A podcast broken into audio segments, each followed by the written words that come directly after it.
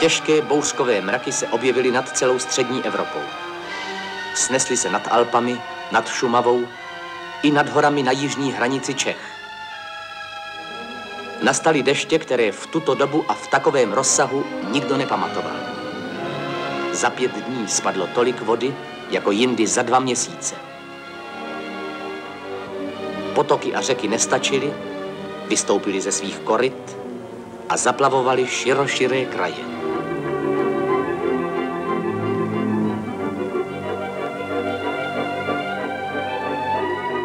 Dobrý den a velkou vodou se budeme i dnes zabývat v pořadu Historie C S s odborníky, kterými jsou Jan Daňhelka, ředitel pro hydrologii Českého hydrometeorologického ústavu. Dobrý den. Ze stejného ústavu přišel hydrolog Libor Eleder. Dobrý den. A je tady také Milan Hlavačka, historik z Historického ústavu Akademie věd a Ústavu českých dějin Filozofické fakulty Univerzity Karlovy. Dobrý den. Tak první zaznamenaná povodeň na Vltavě je z roku jedenáct set osmnáct, což je pro mě úplně neuvěřitelné, že je to takhle dávno. A píše o ní kronikář Kosmas, který pravděpodobně viděl na vlastní oči. Píše, v měsíci září byla taková povodeň, jaké tuším nebylo od potopy světa na zemi. Jindy povrch vody sotva dosahoval podlahy mostu, za této povodně vystoupila voda přes deset loktů nad most. Nevýhodou toho jeho popisu je to, že ta situace, kterou on popsal, už neexistuje. Takže nám z toho zbývá vlastně těch deset loktů, což je nějakých šest metrů. A když si vzpomeneme, že povodeň v roce dva tisíce dva v tom podobném místě dosáhla vodního stavu asi šest metrů třicet centimetrů, tak jsme v nějaké takové šest metrů třicet centimetrů nad, nad, hla, nad normální hladinu. Nad hladinou Vltavy. Ten most se samozřejmě nedochoval, my ani nevíme, jestli to byl most přes Vltavu, anebo třeba jenom přes Brusnici. Ale řekněme, že ta povodeň byla srovnatelná třeba s tou před dvaceti lety. To číslo, ta výška, ta nám napovídá, že určitě ano. Když se zůstaneme ještě ve středověku, tak tady máme dvě krásné povodně dvojkové, dvanáct set sedmdesát dva, tisíc tři sta čtyřicet dva. Vždycky se posuzovaly podle toho, nakolik pobořili nebo nepobořili mosty. Nejdřív Juditin, potom Karlův. Ono ale zároveň se měnilo i koryto, proto vlastně je těžko posoudit rozsah té první povodně, protože koryto doznávalo určitých změn. Čím byly dány a jak ovlivňovaly Vltavu a povodně? Spojení města a Vltavy bylo velice živé v té době a, a měnila se jak hospodářská činnost, tak vlastně osídlení. A ty změny zahrnovaly několik přibližně ve stejnou dobu se vyskytujících akcí.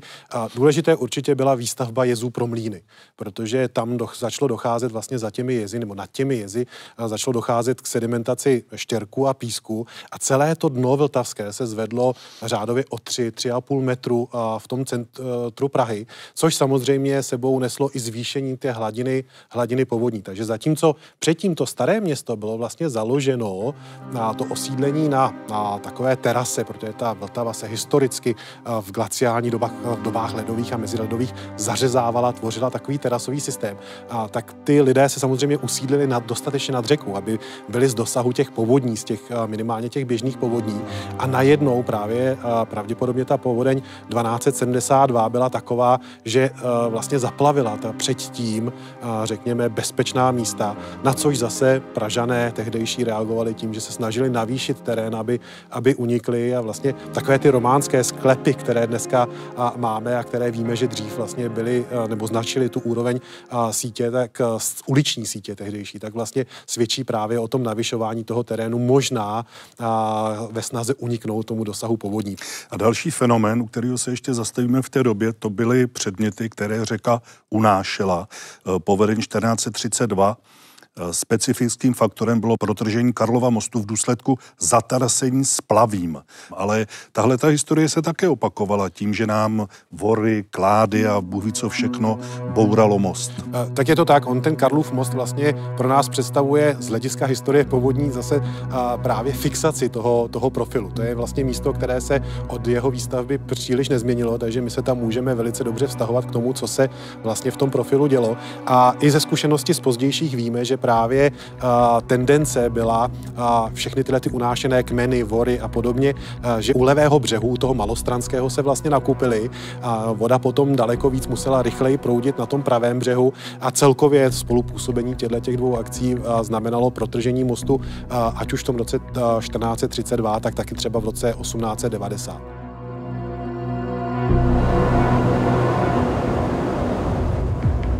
Písek leží na řece Otavě. Během staletí proběhlo přes most nebo pod mostem desítky, skutečně desítky povodní.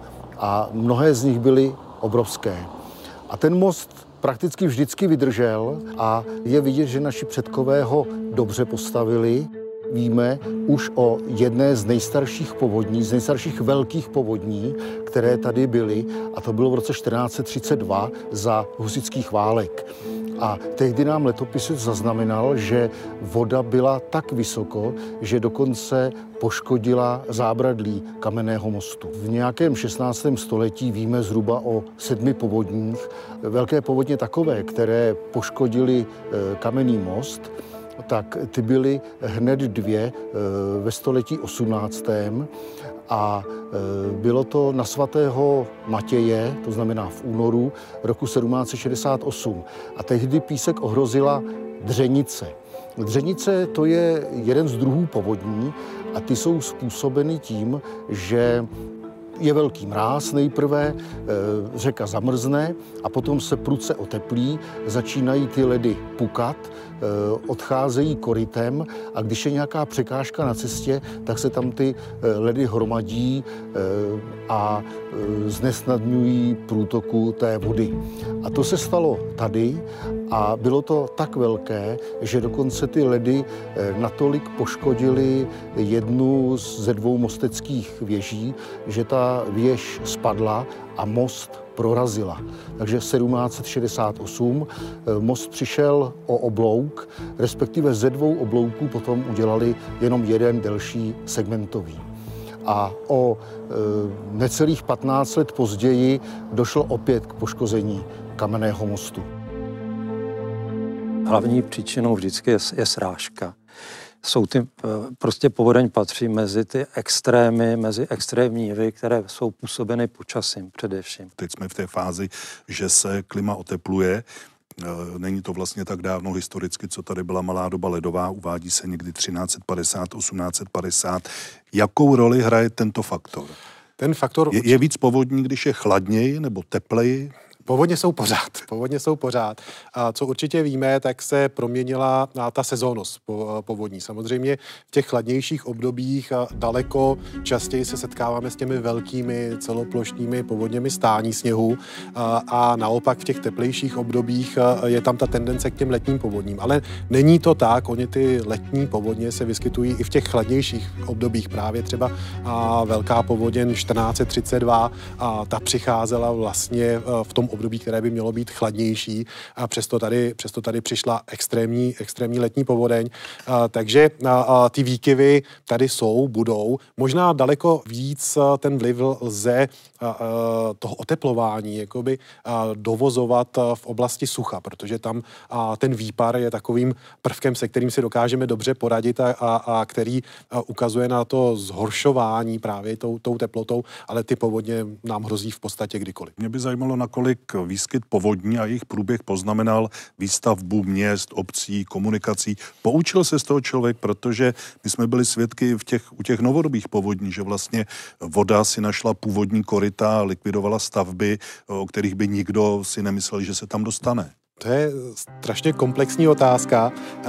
Poučil vždycky, ale otázka je, jak dlouho mu to vydrží, to poučení. Takže už jsme tady říkali, že po, po těch povodních středověkých se snažili vlastně uniknout z dosahu těch povodní. To samé bychom viděli vlastně poučení třeba v těch povodních z osmnáctého a devatenáctého století v Praze. Když se podíváme opravdu na tu Prahu, a, tak se začaly budovat vlastně ty náplavky. A, a v jednotlivých etapách vždycky po povodní ve snaze vlastně nějakým způsobem to město, tu vnitřní část toho města ochránit a vlastně reakce po povodni dva tisíce dva nebyla vůbec jiná. My jsme zase se snažili dobudovat tu protipovodňovou ochranu. Na druhou stranu vlastně s postupujícím časem po té povodni dochází k tomu, že zase obsazujeme ta, ta místa, která jsou vlastně možná i domněle bezpečná právě za tou protipovodňovou ochranu. A hezká je vidět hezká, na vodní tok. Krásná, ale to nebezpečí úplně nezmizí. Ono tam je, možná se to riziko celkové sníží, protože se dokážeme ochránit před menšíma povodněma, ale my opravdu nevíme, jak na, jaká největší povodeň může přijít a zaplavit a překonat i tu naši ochranu. Vlastně i třeba v roce dva tisíce dva vlastně byla navržená a, a ta ochrana na stav stoleté povodně plus něco navíc, aby, aby byla ta bezpečnost a stačilo to opravdu o centimetr. Bylo, bylo to skoro málo. Když se tady bavíme o tom, jak člověk reaguje na velkou vodu, tak velká povodeň z roku osmnáct set čtyřicet pět přivedla na svět průkopnickou knihu otce české archeologie Václava Krolmuse. On píše kronika, čili dějepis všech povodní od příchodu našich pradědů československých až po letošní povodě hrůzné s výstrahami, poučlivými a pravidly opatrnosti. Čím je tahle kniha zajímavá, jaké poznatky byl schopen v té době vyvodit? Tak Václav Krolmus byl kněz a byl to zakladatel české archeologie, nebo jeden ze zakladatelů české archeologie. To jsou primárně jeho funkce v dějinách, si myslím. Tuhle tu věc s těmi povodněmi na sebe vzal proto, jak píše, že jiní slibovali, že to napíší a neudělali. Ten Krolmus tam má řadu věcí, které jinde nenajdete. To znamená, jsou tam třeba zprávy o tom, že povodňové značky byly v místě, kde je Národní divadlo dneska třeba. To nikdo jiný nepíše. Nebo píše o selském povstání proti suchu, že šli v roce osmnáct set dvacet tři, kdy sedláci prostě násilně vypustili rybník u Sedlčan a správce hodili do vody. To jsem jinde nenašel. Čili uh, jsou tam věci, které uh, dejme tomu pocházejí z nějakých jo, originálních zkušeností, a taky jsou tam věci pozbírané z novin a pak jsou tam poučení. Pozor na povodně, pozor na sucho, včas zasít a tak dále. Hmm, navíc to byl jeho úkol jako faráře, hmm. každodenně být ve styku se svými farníky a poučovat je skazatelny. A určitě sice to třeba navázal na nějaký žalm nebo na tu biblickou povodeň a dál je teda poučoval, jak třeba osívat, aby to nespláchly bouřky a podobně. Čili faráři byli vzdělavatelé lidu i v této oblasti. Když se podíváme na povodeň osmnáct set šedesát dva, tam mě zaujalo, že ona měla dvě fáze. Jednak tam byly dva důvody, byly tam déšť a tání sněhu, ale vlastně přišla velká voda, opadla, přišla znovu. To je podobný scénář jako v tom roce dva tisíce dva. Jsou dvě fáze častější, nebo lze z toho něco vyvozovat, že se takto povodně chovají? Ono je to, ono je to takové, to je taková klasická hydrologická otázka. A je to velice častý komplikující prvek právě toho, že je tam nějaká předpovodeň, která u těch letních povodní zvlášť, která nasytí to povodí a, a vlastně pak přichází ta druhá vlna, která už se do té krajiny nevejde, ať už je zalesněná nebo odlesněná, prostě protože ta už je plná vody z toho předchozího. U těch zimních povodní to je možná trošku mate, protože ta osmnáct set šedesát dva byla zimní povodeň a tam byly klasické vlastně na Vltavě dřenice, to znamená opravdu ono, jak začínalo tání, tak jsem začal zvedat průtok, nicméně na Vltavě byly často velice mocné vlastně ty a, a ledové příkrovy, které rozpraskaly, leckde udělali vlastně a, bariéry, což vlastně mohla být vnímáno jako ta předpovodeň, nebo často byla vnímána jako ta předpovodeň a poté ty bariéry odešly a pak teprve přicházela ta hmota vody vlastně z horních částí povodí. Mě zaujalo na téhle povodni také to, že ona svým způsobem byla očekávaná, protože podskalský podnikatel František Dytrich píše Pane starosto, dá se očekávat, že po sněhu, který nyní napadl a po opětovném zamrznutí Vltavy při budoucí dřenici ledu by mohla povstati velká voda. Kdy se voda začíná sledovat trošku vědecky a předpovídat, jako jsme to trošku laicky viděli v tomto případě, zaujalo mě ještě to, že vlastně František Dytrich se posléze stal také pražským primátorem. No, podle mě to souvisí se vznikem osvíceného státu. To je v dějinách první stát, který se zajímá, co dělají lidé dole, respektive jestli jsou schopni poslouchat jeho příkazů. A protože je osvícený, tak se chce někdy předcházet, ale v této době na to nemá ještě ani technické, ani administrativní páky, jak tomu předejít. Takže spíše se soustředí na likvidaci těchto těch škod.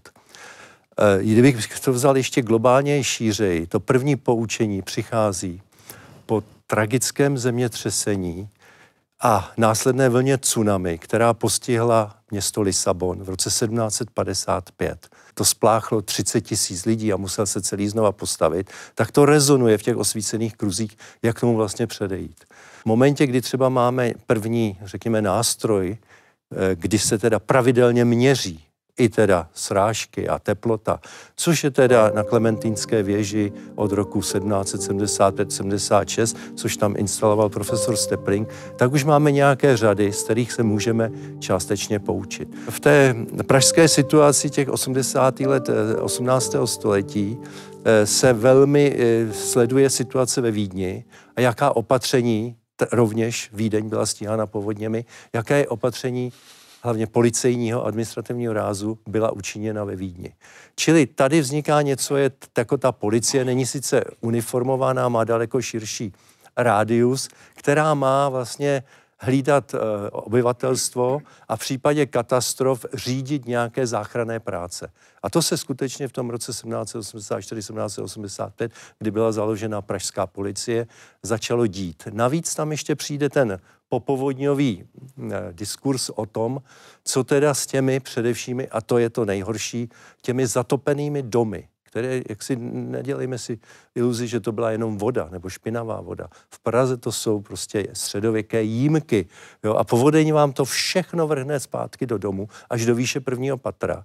A to je v podstatě neobyvatelné. Čili tam jsou ty instrukce, hlavně jak vysušit domy. Velké takové povodňové období, bych to nazval, nastalo na přelomu devatenáctého a dvacátého století. Nejprve zmíníme rok osmnáct set osmdesát osm, kdy v září přijel do města na velké manévry, které se tady měly dělat sám panovník, císař a král František Josef I. E, začalo drobně pršet, za chvíli bylo tak rozmoklo, že se manévry ani nemohly konat a došlo e, k povodni. Už při téhleté povodni, když písečtí tady měli elektrárnu e, vodní, e, kterou chtěli představit císaři, tak nemohla fungovat, protože musela být odstavena pro velkou vodu. Potom přišla povodeň v roce osmnáct set devadesát, ta je prosulá, e, v Praze byl proražen, tuším, na dvou místech e, kamenný most. Tady v Písku to kamenný most přežil, ale rozhodně ta povodeň byla veliká. A v tom roce osmnáct set devadesát byla ještě na podzim. Takže to byly tři povodně. Čtvrtá povodeň přišla v roce osmnáct set devadesát čtyři, pátá osmnáct set devadesát šest a další osmnáct set devadesát sedm. A ještě potom byla další povodeň osmnáct set devadesát devět a tohleto období končilo potom povodní v roce devatenáct set dva. Velká voda zaplavovala pokaždé elektrárnu, ale zaplavovala i tehdejší hřbitov Svaté Trojice s kostelem a vždycky byl pod vodou také městský ostrov, kde byla restaurace. Lidé už to brali sportovně, protože hrozil tyfus a tak dále, tak lékaři byli, byli v pohotovosti. Hlavně ty domy tady kolem řeky, kde bydleli chudší obyvatelé, tak byly poškozeny. Lidé si vymalovali, do vápna se dávala karbolka, všecko museli, všecko museli umít, vyndali dřevěné podlahy, nechali to všecko vyschnout a velice důležité, co bylo, aby se topilo a větralo. Dá se říct, jaká ta povodeň je, jaký je její průběh, nebo je každá povodeň úplně jiná? Jsou si hodně podobné v lecčems, těch podobností je tam spousta, ale každá má něco, ně, něco co jí činí, činí jedinečnou. A právě proto vlastně ty zkušenosti samozřejmě fungovaly. Že on, on viděl, že napadl znova sníh, takže voda je hmm. připravená a funguje. Tohle to najdeme, najdeme zcela běžně v té době, takové uvažování, bude povodeň, je hodně sněhu. A, ale kdybych se měl vrátit k tomu, kdy to skutečně začíná, to předpovídání na základě dat, to, co vlastně řekneme dnes, tak a my jsme museli jít zpátky do padesátých a šedesátých let devatenáctého století do Francie na Sénu, kde vznikla roku osmnáct set padesát pět první hydrologická služba a v Čechách potom specificky ta hydrologická služba v Království českém, čili v povodí Labe, vznikla v roce osmnáct set sedmdesát pět. A předpovědní metoda, to možná stojí za to tady říct, vlastně první předpovědní metoda na základě množství průtoku objemu vody, nikoli jenom vodního stavu, nahoře stoupá, tady bude stoupat taky, ale opravdu toho objemu vody, který proudí, tak ta byla vytvořená tady v Čechách v osmdesátých letech devatenáctého století profesorem Harlacherem a, a Jindřichem Richterem, právě z té hydrologické služby, a do provozu byla dána roku osmnáct set devadesát dva a zase v reakci na předchozí povodeň roku osmnáct set devadesát, kdy se konečně podařilo o, vlastně osvobodit telegraf, o, ta, ta hlášení potřebná pro zprovoznění té metody od telegrafních poplatků, takže se mohly přenášet ty informace, kolik teda a vlastně je vodní stav nahoře a v centru tady v Praze mohli spočítat tedy předpověď až dolů do Magdeburgu. A to ještě vlastně před telegrafem přenášel informace jezdec na koni. Hmm. Já bych tomu dořekl, jestli můžu krátce, že v tom se hrála roli. Teďko je, máme válečné období a v roce osmnáct set padesát čtyři, myslím, že to bylo bitva u Balaklavy, Krymská válka, a tam prostě došlo ke zničení francouzského loďstva, francouzsko-anglického loďstva vlivem prostě nějaké bouře, která mohla být, kdyby býval byl telegraf, kdyby bývala byla telegrafní služba, tak by se to ty Francouzi dozvěděli včas a udělali by příslušná opatření. Po téhleté bitvě vlastně se začíná rozvíjet okamžitě ve Francii právě ten impuls pro, tu, pro vznik té jak meteorologické služby, tak té hydrologické služby. Ale na začátku byla ta bitva. Hmm. Si můžu teda doplnit nějakou pamětickou zkušenost, která je de facto ale negativní. A ta je právě z Berouna v povodně roku osmnáct set sedmdesát dva, kde skutečně několik hodin dopředu přišla telegrafní zpráva od hořovického hejtmanství a také z Hloubko a podobně, kde už teda byli pod vodou, že teda pozor, jde, jde voda. Jenže berounští měšťané si pamatovali povodeň z roku čtyřicet pět a ta jim říkala, že stačí teda vynést věci do patra, tam to přečkat, povodeň přejde a je potom. Kdežto tady to bylo úplně jinak. Tady nejdřív se nasytila Litavka z brdských lesů, která dokonce obrátila tok Berounky na druhou stranu na Nižbor.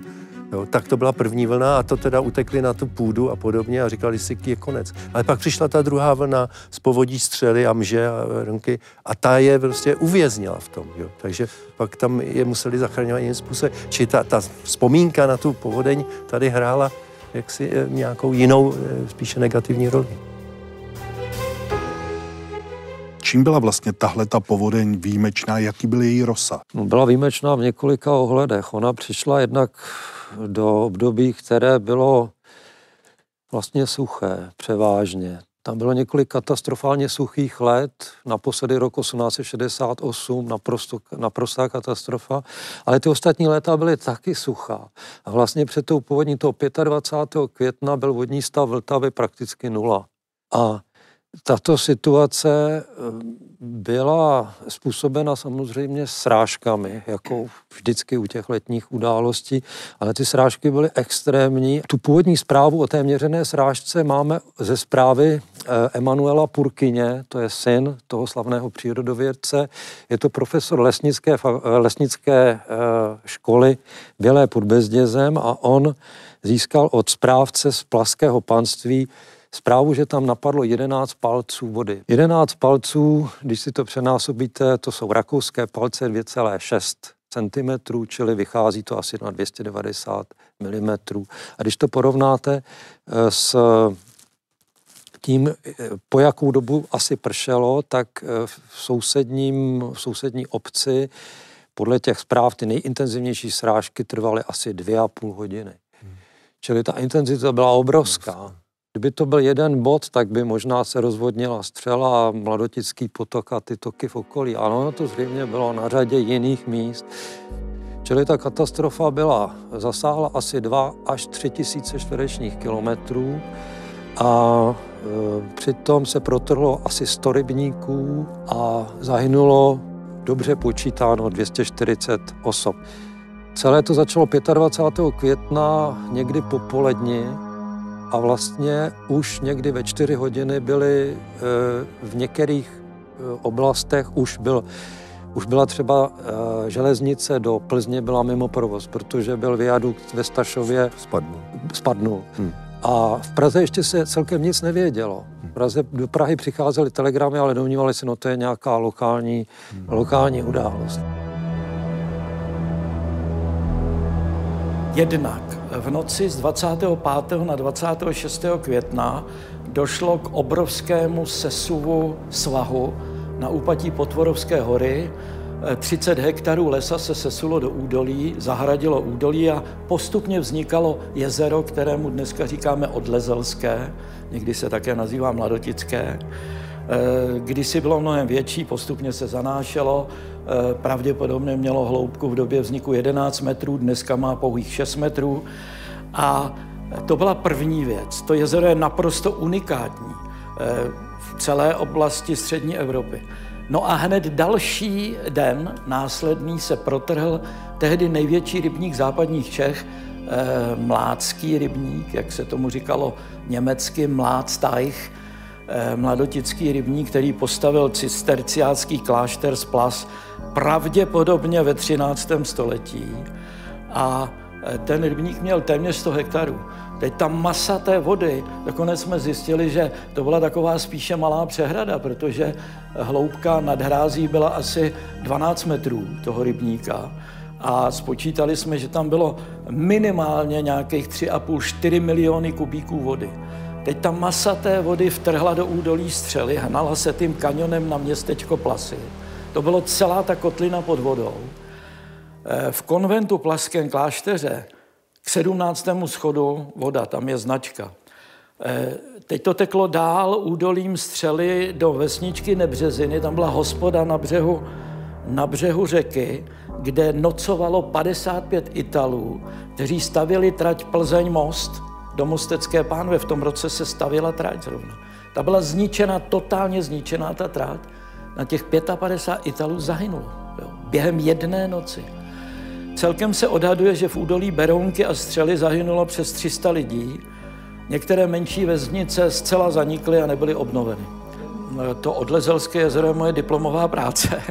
A že od té doby vlastně jsme tam vytvořili takový polygon, takové výzkumné území. Máme tam mnoho přístrojů, který měří zanášení, přítok vody, odtok, kolísání hladiny. To jezero si zaslouží tu naučnou stezku, je to unikát. Nejen proto, že tam mám srdce, že je to jaksi můj rodný kraj, ale protože je to skutečně jedinečná věc ve střední Evropě. Prostě celá taková romantická krajina s různými skalkami, borovicový les a na potoce, který vytéká, jsou takové menší vodopády.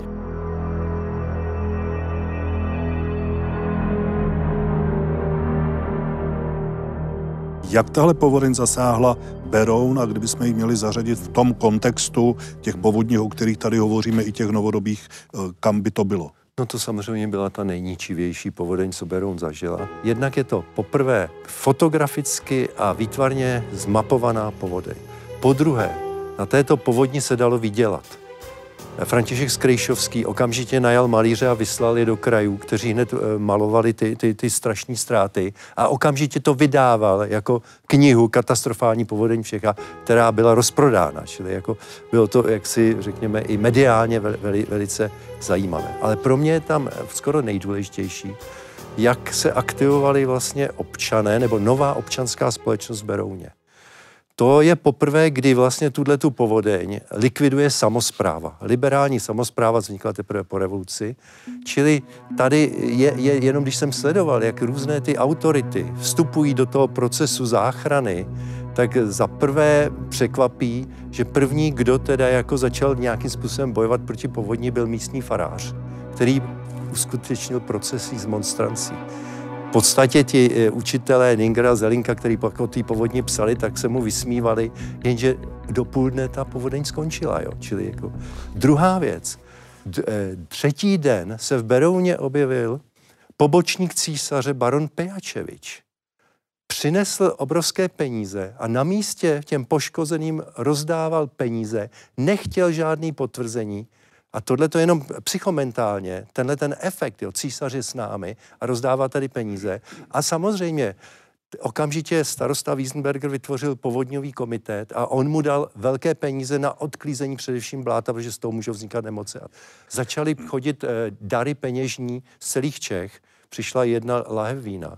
Ale takovouhle povodeň nemůže vlastně likvidovat eh, samospráva, která jaksi moc na to peněz nemá. Takže musel nastoupit zem, čili zemský výbor, poslat své inženýry a své peníze.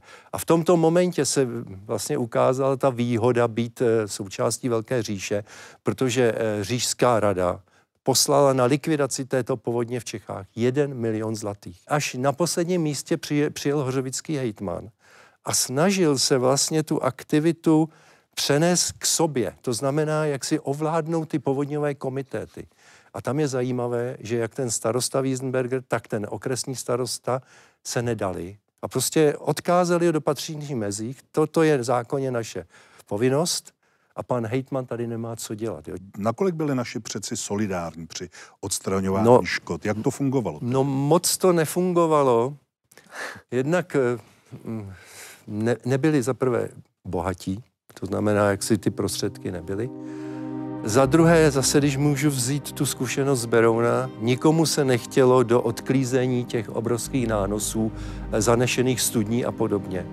A teprve až starosta Wiesenberg vyhlásil, že odejímá chudinské příplatky všem, kdo se nebudou účastnit prací na odklízení bahna, tak teprve nastoupili lidé a začali pracovat. Jo. Mezitím chodili ty peníze z Čech, takže on skutečně mohl začít vyplácet čtyři zlaté za jeden valník nebo žebřiňák od, odvezeného bahna. Jo. Takže skutečně jim se podařilo během jednoho měsíce to, to město vyčistit a zachránit vlastně od dalších eh, katastrof. Tu je máme, to malé, pokojné, spící a počestné, co tu vyrostlo na březích řeky. I ve dvacátém století město nebylo ušetřeno. Už za první světové války v roce devatenáct set patnáct přišla povodeň a povodně byly i na začátku druhé světové války v roce devatenáct set třicet devět a v roce devatenáct set čtyřicet dokonce dvě za sebou. Při nich výrazně pomáhala německá posádka, protože byly to vlastně dřenice a vojáci tady pomocí granátů a výbušnin různých rozbíjeli ledy pod Kamenným mostem. V té době už byla řeka ve městě regulovaná. Jak se přibližuje moderní doba, tak u té řeky bylo více domů, více majetku. Ty škody byly daleko větší, než bývaly někdy ve středověku nebo na počátku novověku. Takže tady například byly plovárny, které bývaly pravidelně zaplavovány.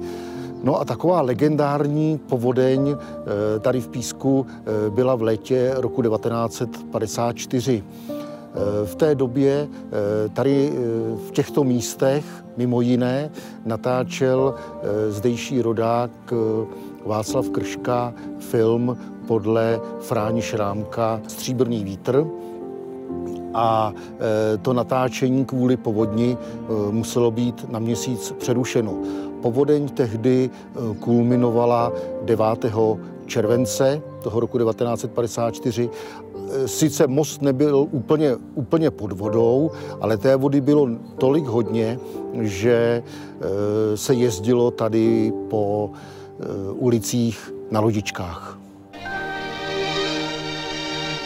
Dlouhotrvající deště způsobily na mnohých místech Slovenska velké záplavy.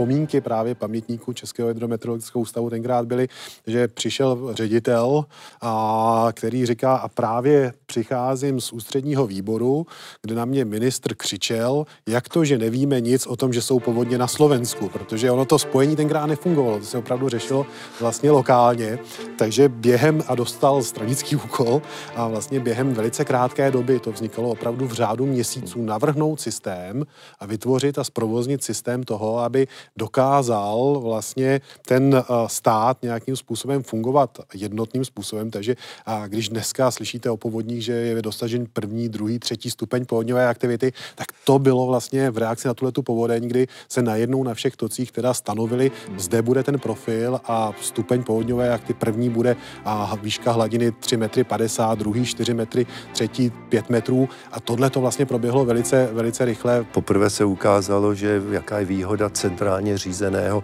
jednak měření a záchranného systému.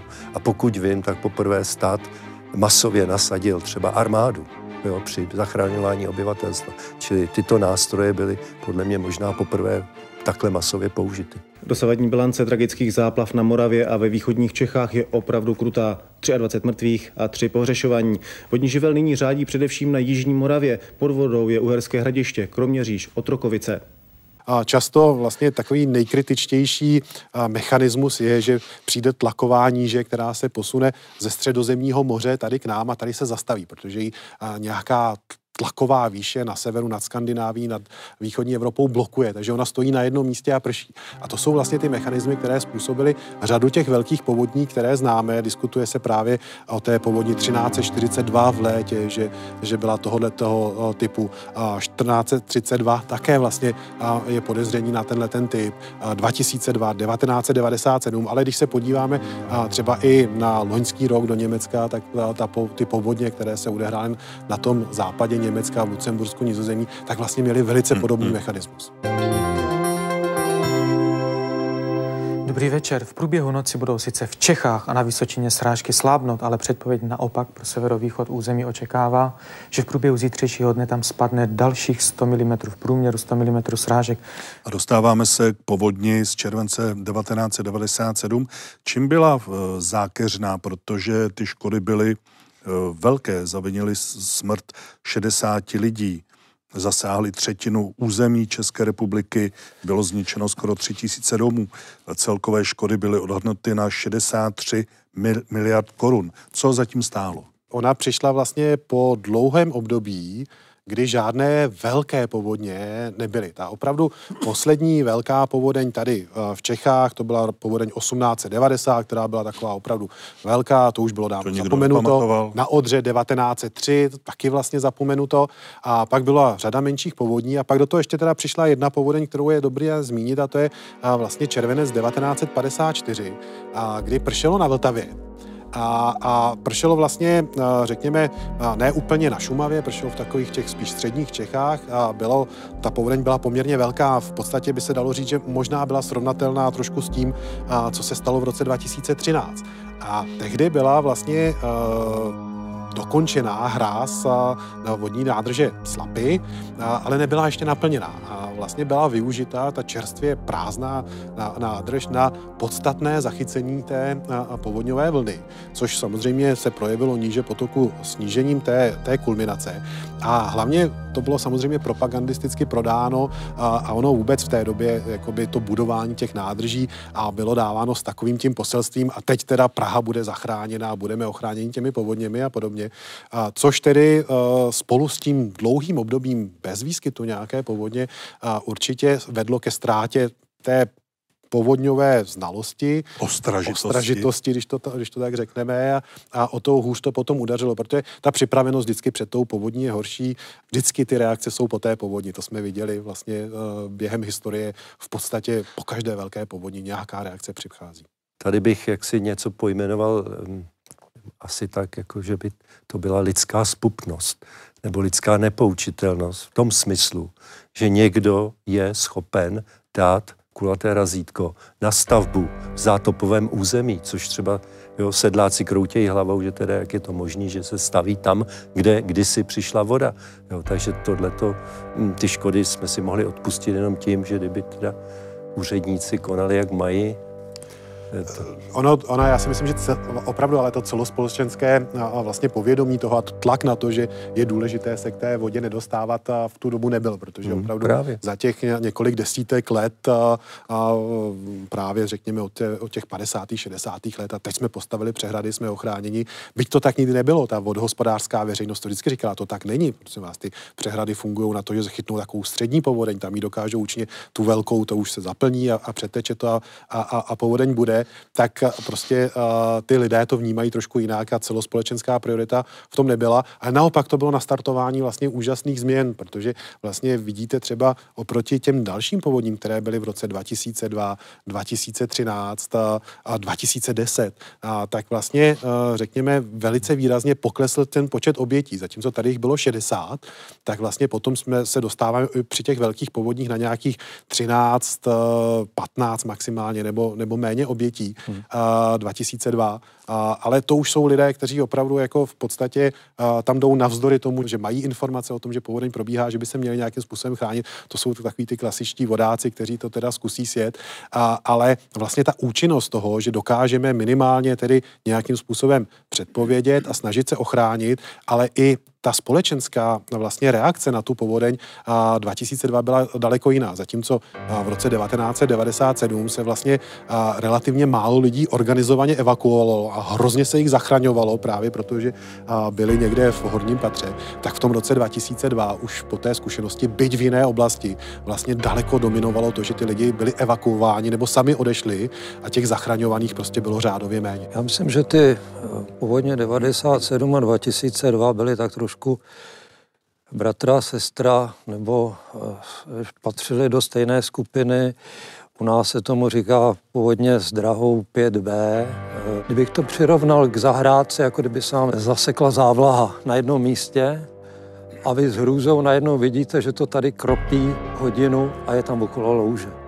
Čili to je vlastně ten trošičku ten systém, eh, tyhle ty povodně. Zkrátka ten déšť přichází třeba pět dnů do stejných oblastí. V prvním případě to překvapilo Moravu, ve druhém případě to překvapilo Čechy a Prahu a Pražáci, eh, jak jsem si vyposlechl, v mnoha ukázkách do poslední chvíle věřili, že nic nehrozí, protože máme Vltavskou kaskádu. Primátor to říkal. No. A tady si dovolím jaksi vzpomínku, když my jsme byli na prognóze, oba dva, a mě volali třináctého srpna, mě volali, prosím vás, běžte už domů, teď je po povodni. Primátor to řekl a já jsem říkal tedy jako odpověď, no to je úplný nesmysl, protože my vydáváme teď předpověď, že hladina bude stoupat ještě do následujícího dna, ještě vystoupí o metr. Já jsem shodou okolností u toho byl, co vy tady citujete pana primátora, on to říkal v televizním vysílání mě, protože já jsem měl tu kritickou noc službu na mostě Legií, ale musím tedy zmínit ještě další věc. Někdy po půlnoci vlastně ta hlášení, která jsem po telefonu získával, byla taková rozpačitá a teprve ex post jsem se dověděl, že vlastně byl zatopen vodočet, tuším ve Velké Chuchli nebo v Modřanech, ve Velké Chuchli, myslím. A vlastně nebyly k dispozici relevantní informace. Byli jsme tedy připraveni po všech těch zkušenostech a opatřeních na tuto povodeň před dvaceti lety? Byli jsme připraveni, řekněme, tak, jak v tu, v tu chvíli bylo možné. Ona je úžasné, jak ta technologie se vlastně neuvěřitelně rychle vyvinula. Ale opravdu ta povodeň dva tisíce dva je potřeba říct a devadesát sedm to platí taky, že vlastně v tom území rozhodně patřili k těm největším povodním, které my tam známe. Ta povodeň dva tisíce dva, tak určitě patří do top tři a těch povodní, které známe za devět set let v Praze, což by bylo s tou povodní tisíc sto osmnáct a čtrnáct set třicet dva, tak tato je třetí do party, nebo do Mariáše. Takže připraveni jsme byli, co to šlo, ale zase povodeň znamenala ohromný technologický i organizační skok dopředu. Takže dneska přes G S M ty výpadky vlastně fungují velice rychle. Data jsou okamžitě, těch stanic, ze kterých ta data jsou, je prostě, řekněme, desetinásobně víc v reálném čase. Takže kdy, i když jedna vypadne, tak aspoň máme druhé a dokážeme se o ně nějakým způsobem opřít. V roce osmnáct set sedmdesát dva vlastně od začátku, od první kapky do kulminace v Praze neuběhlo ani dvacet čtyři hodin. Čili z hlediska třeba konstrukce mobilních bariér je to, je to informace, která je důležitá. A v roce dva tisíce dva zase hrála roli postupová doba, to znamená, za jak dlouho ta kulminace z té Berounky se přesune do Prahy. To bylo tehdy rozhodující. A tuhle tu informaci jsme měli díky prostě pracem inženýra Plechatého, který to poctivě zpracovával za desítky let ty kulminační e, průtoky a jejich postup z jedné stanice do druhé. Tuhle informaci strategickou my jsme tehdy měli. Největší problémy způsobilo dvanáct lidí uvězněných v zatopené lipenecké tržnici. Proč jste neodešli, když jste viděli, že ta voda stoupá? No, kdy, když tam byli, tak jsem spál zrovna. Na protějším břehu Vltavy na modřanském sídlišti se lidé před evakuací schovávali. Několik paneláků zaplavila voda řinoucí se z kanalizace. Pokud tam jsou lidi, tak jsou zalezlí a neodpovídali na zvonky. Tamhle v tom domě je asi pět šest lidí, ale ty mají vlastní člup. Když jsem za povodních letěl z Bukurešti do Jašty a před, přes rumunskou krajinu, která byla totálně zaplavená, jo, protože tam jsem si uvědomil, že ty řeky nejsou ani regulované, natož kanalizované, že tam do toho nevložili ani, a teď tu jejich měnu. A tak jsem si uvědomil, kolik práce se vložilo na území českých zemí do problému povodní, do problému řek a tak dále. Že, že to je prostě práce jednak zemského výboru, českého sněmu. Když se podíváte jenom na takové jednoduché věci, jako zalesňování, hrazení bystřin, regulace, jenom Vltavu se podívejte, to není řeka, to už je kanál vlastně de facto. Takže jenom chci říct, jak do jisté míry optimisticky, že tady ta společnost si tohleto nebezpečí vždycky uvědomovala a vždycky do toho vkládala obrovské peníze. A že kdyby to nebylo, možná ty povodně současné by dopadly ještě daleko, daleko hůř. Prakticky celá druhá polovina dvacátého století byla bezpovodní a lidé si tak trošku zvykli, že velká voda už neohrožuje město. O to větší překvapení byl rok dva tisíce dva. Tehdy došlo k takové zcela mimořádné události. V prvním srpnovém týdnu onoho roku na Šumavě třeba za dvacet čtyři hodin napršelo tolik vody, co normálně za tři měsíce. Koryto Otavy bylo plné vody a byly vyhlášeny stavy nebezpečí.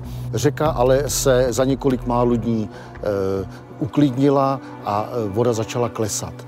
Ještě desátého srpna Písecké noviny psaly o tom, že ještě sice bude pršet, ale podle meteorologů žádné povodně už nehrozí. Ale to byla chyba.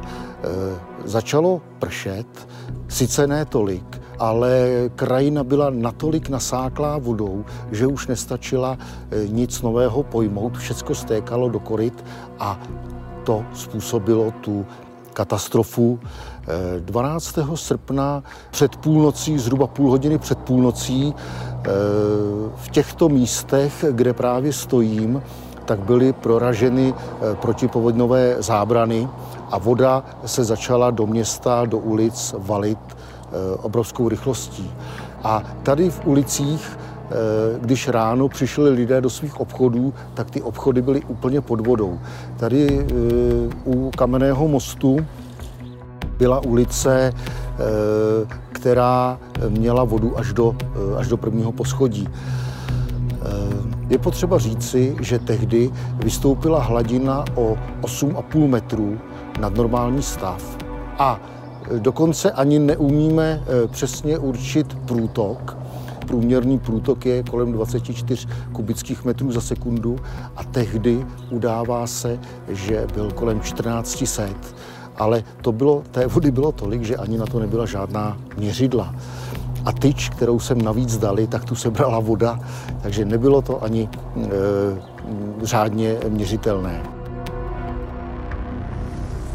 Existuje jistota, že povodně budou a že, že velké povodně znovu přijdou a přijdou i do těch míst, kde byly a mohou přijít i do těch míst, kde my si dneska myslíme, že nebyly, nebo nevíme stoprocentně, jak byly třeba velké. Takže do budoucna s těmi povodněmi musíme počítat, a, ale Jenom to, ta historie v tomhletom je naprosto úžasná, což a možná stojí za to říct, že byl taky vlastně jedna z našich reakcí na ten rok dva tisíce dva a, a od devatenáct set devadesát sedm, že jsme se těmi povodněmi historickými začali zabývat, protože právě to poznání toho, co nám hrozí a, tak, a, a co je možné, nejenom tady u nás na Vltavě, na Moravě, na Odře, na menších tocích, ale řekněme třeba v širším kontextu střední Evropy, protože když já se vrátím k těm povodním, které byly v loňském roce v Německu, to je hnedka ta věc, kdy my jsme si a, s kolegou Elederem a, telefonovali, říkali jsme, viděl jsi to, a, co tě napadlo. Napadla nás povodeň osmnáct set sedmdesát dva, takže opravdu ty a, historické zkušenosti o tom, že nám to riziko hrozí, jsou strašně důležité. Dřív byly uchovávány v povodňových značkách, dnes máme vlastně těch informací daleko víc a to, že se o nich něco dozvíme, tak je přesně první krok k tomu, aby jsme vůbec byli ochotní do toho investovat, cokoliv dělat a nastavit celý ten systém ochrany před povodněmi jako takový, nejenom na úrovni státních organizací nebo nějakých a, a, zodpovědných a, orgánů, ale i vlastně na té osobní úrovni, aby lidi opravdu věděli, že jim něco hrozí a pak dokázali zareagovat, protože často ty škody a ty dopady jsou hlavně a, u těch jednotlivců nebo v lokálním měřítku. Jestli můžu teda malinkou historickou, možná historickou filozofickou poznámku, eh, ta zní, že předtím povodně byly naprosto nekalkulovatelné. Ale tak asi za posledních těch sto padesát let je to kalkulovatelná nejistota. Jo. Takže už něco tam může. A pak nezapomeňte na tu velmi banální sentenci, že, že vlastně české země jsou taková jako střecha Evropy. Čili tady všechno stíká, tady se to sráží. Po těchto těch povodních, nebo zhruba v těch posledních třiceti letech, se začal, začal vznikat obor historické hydrologie. A taky hydrologie se sociologickými aspekty. Mám tady na stole několik knížek, které jsou produktem tohohle z toho a v poslední době vznikla studie, která vyšla v časopise Nature, musíme se pochlubit trošku. To je vlastně zpracování všech evropských povodní za pět set let. A tahle ta studie ukázala fakt, že máme tady za těch pět set let asi jedenáct period, který, kde se ty povodně vyskytovaly víc. To je důležité si uvědomit, že prostě ty povodňové události se kumulují v nějakých periodách. A ta poslední perioda byla ta naše, kterou si všichni ještě pamatujeme. A když se to zhodnotilo, tak se dostala na druhé až třetí místo v těch pěti stoletích, jako druhá až třetí nejhorší. Čili to je takové objektivní zhodnocení toho, co se tady odehrálo devadesát sedm dva tisíce dva. Tolik tedy dnešní vydání pořadu Historie C S. Já děkuji našim hostům za jejich názory, vám za to, že jste se dívali, opět nashledanou u Historie C S.